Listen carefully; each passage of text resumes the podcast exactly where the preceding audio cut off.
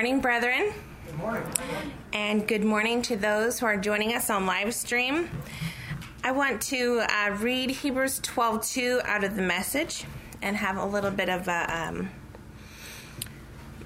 part that goes with it to help us focus our minds this morning. Keep your eyes on Jesus, who both began and finished this race we're in. Study how he did it, because he never lost sight of where he was headed that exhilarating finish in and with God. When our eyes are on Christ, they are not on the world. And when our eyes are on the world, they are not on Christ. Let's fix our eyes on the one who provides all direction, all hope, and all purpose by keeping focused eyes.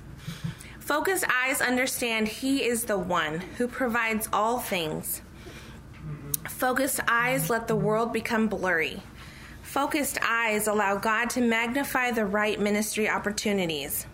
Focused eyes spend time connecting with God on, the, on a daily basis. Focused eyes see those that need love.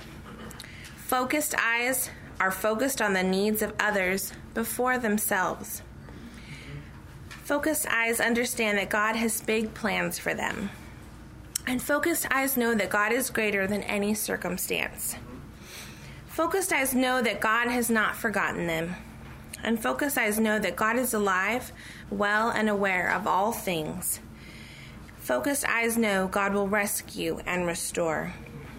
Focused eyes do not veer off the road. They steer clear of potholes, they avoid dark areas.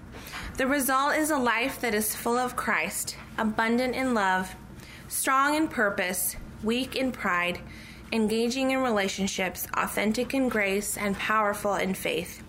And we all want this. Yes. When our eyes are focused, we won't miss out on what God has for us.